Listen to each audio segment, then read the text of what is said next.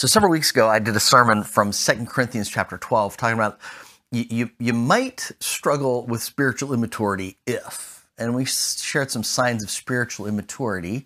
There was one I didn't have much time to give attention to, and so I wanted to come back that, to that today. Humble people, contented people say, The Lord is my shepherd, I shall not want. Um, the Lord is my shepherd, I will trust him to give me what I need. I will look to him to give me what I need. And I'll not look at other people. If other people have more, that's wonderful. But if they have more, it's not because they've taken it from me. Because I get my stuff not from other people, but from the Lord is my shepherd. I shall not want. If you can control your emotions, you're going to be a powerful person. You're going to be a good leader, a good spouse, a good parent, good employee.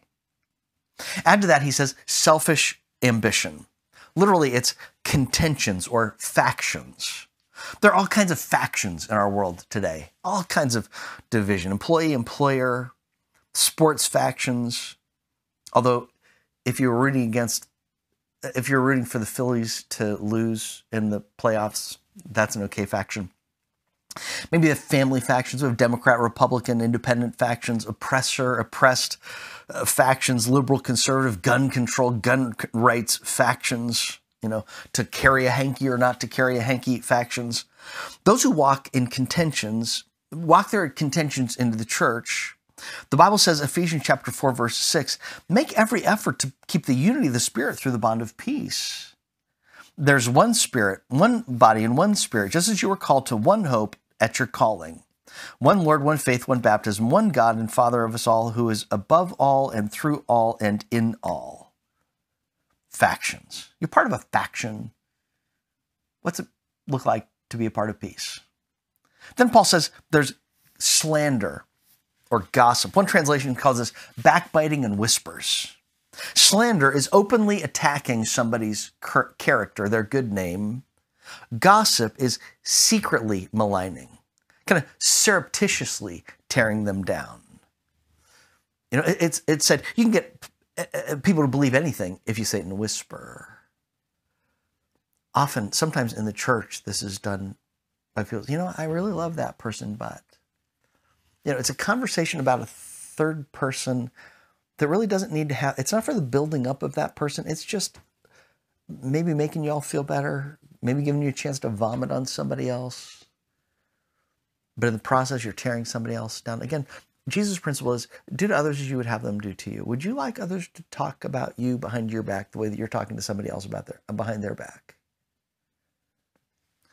Next, Paul calls out arrogance, conceit, always comparing yourself as though you are superior. The Bible says, in humility, consider others better than yourself. Arrogance says, I'm superior. I have to be superior. I have to feel superior, to feel good about myself. The world says you consider yourself first. You look out for yourself because if you don't look out for yourself, nobody else is going to look out for you. Jesus says, I'm the good shepherd. I care for my sheep. You humble yourself. Consider others better than yourself, and you trust me to lift you up a church office administrator got a call from a farmer who said on the phone, I'd like to talk to the head hog of the trough. She's kind of taken back. She said, Excuse me? He repeated himself, I'd like to speak to the head hog of the trough. She said, Sir, I'm a bit offended. Our, if you mean our minister, you may refer to him as doctor or pastor or reverend, but not head hog at the trough. Well, he said, then never mind. I just sold a bunch of hogs and I was going to give a $110,000 donation to the church, but I guess you can forget that now. Oh, oh, I'm sorry, the woman said. Wait just a minute. I think the big pig just walked in. She said, don't insist on being lifted up. Don't insist on special treatment. Don't insist on being called doctor, pastor, instructor. Don't be triggered by words and titles. Instead, Whoever's great among you, take the heart of a humble servant. Humble yourself before the Lord, and he will exalt you. James 4:10. Spiritual immaturity looks like oversensitivity, self seeking, arrogance. Spiritual maturity, heart of a servant. Jesus will lift me up. Finally, the result of all these negative attitudes is disorder. It means divisions, schisms. The idea is subversiveness. Everybody who exalts himself, who wants to be number one, the result of that is kind of a rebellious, uh, uh, uh personally aggressive spirit that disrespects others and authority and leadership. And again, Romans 13, 1, God institutes authority in the world. And in verse 2, he says, Whoever resists authority is opposing God's command, and those who oppose it will bring judgment on themselves. We live in a time when we have such an anti authority uh, attitude. And it, it, kind of a rebellious spirit seems to almost be um, advocated in our world. I mean, I think part of the reason why why why college kids like to uh, you know, to, to, to take these left wing causes that they run with is because they just like to be anti-authority. They kind of like, hey, to be progressive and to, to lead means you're you're always opposing authority. That kind of rebellious spirit is straight from straight from Satan himself.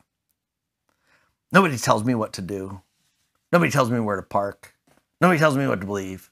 Nobody tells me how to serve. Now, since all authority is under God, if those in authority violate God's authority, we must obey God rather than men. We don't violate God's authority ever.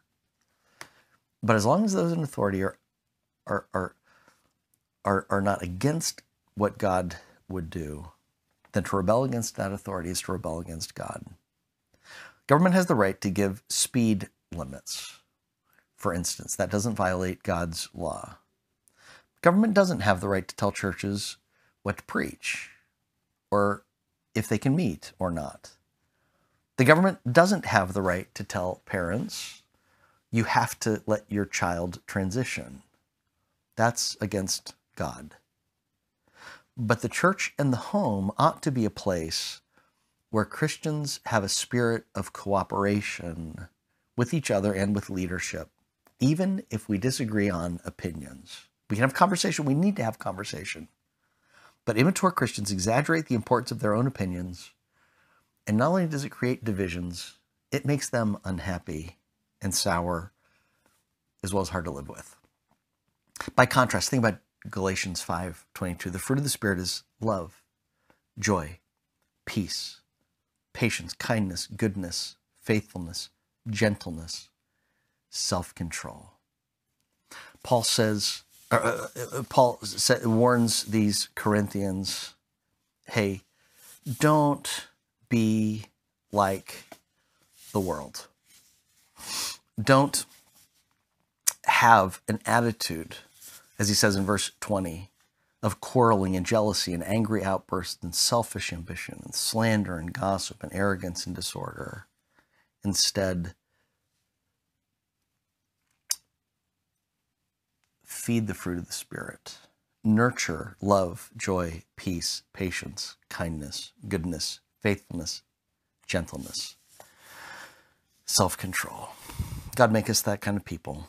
In a generation that tends more toward like the Corinthians, where we tend to be filled with things like quarreling and jealousy and angry outbursts and selfish ambition, gossip and Help us to be people who are humble, who are like Christ. Lord, we know we can't produce the fruit of the Spirit directly, but you produce it through us. And I pray today, Lord, that you would. Through Christ, I pray these things. Amen.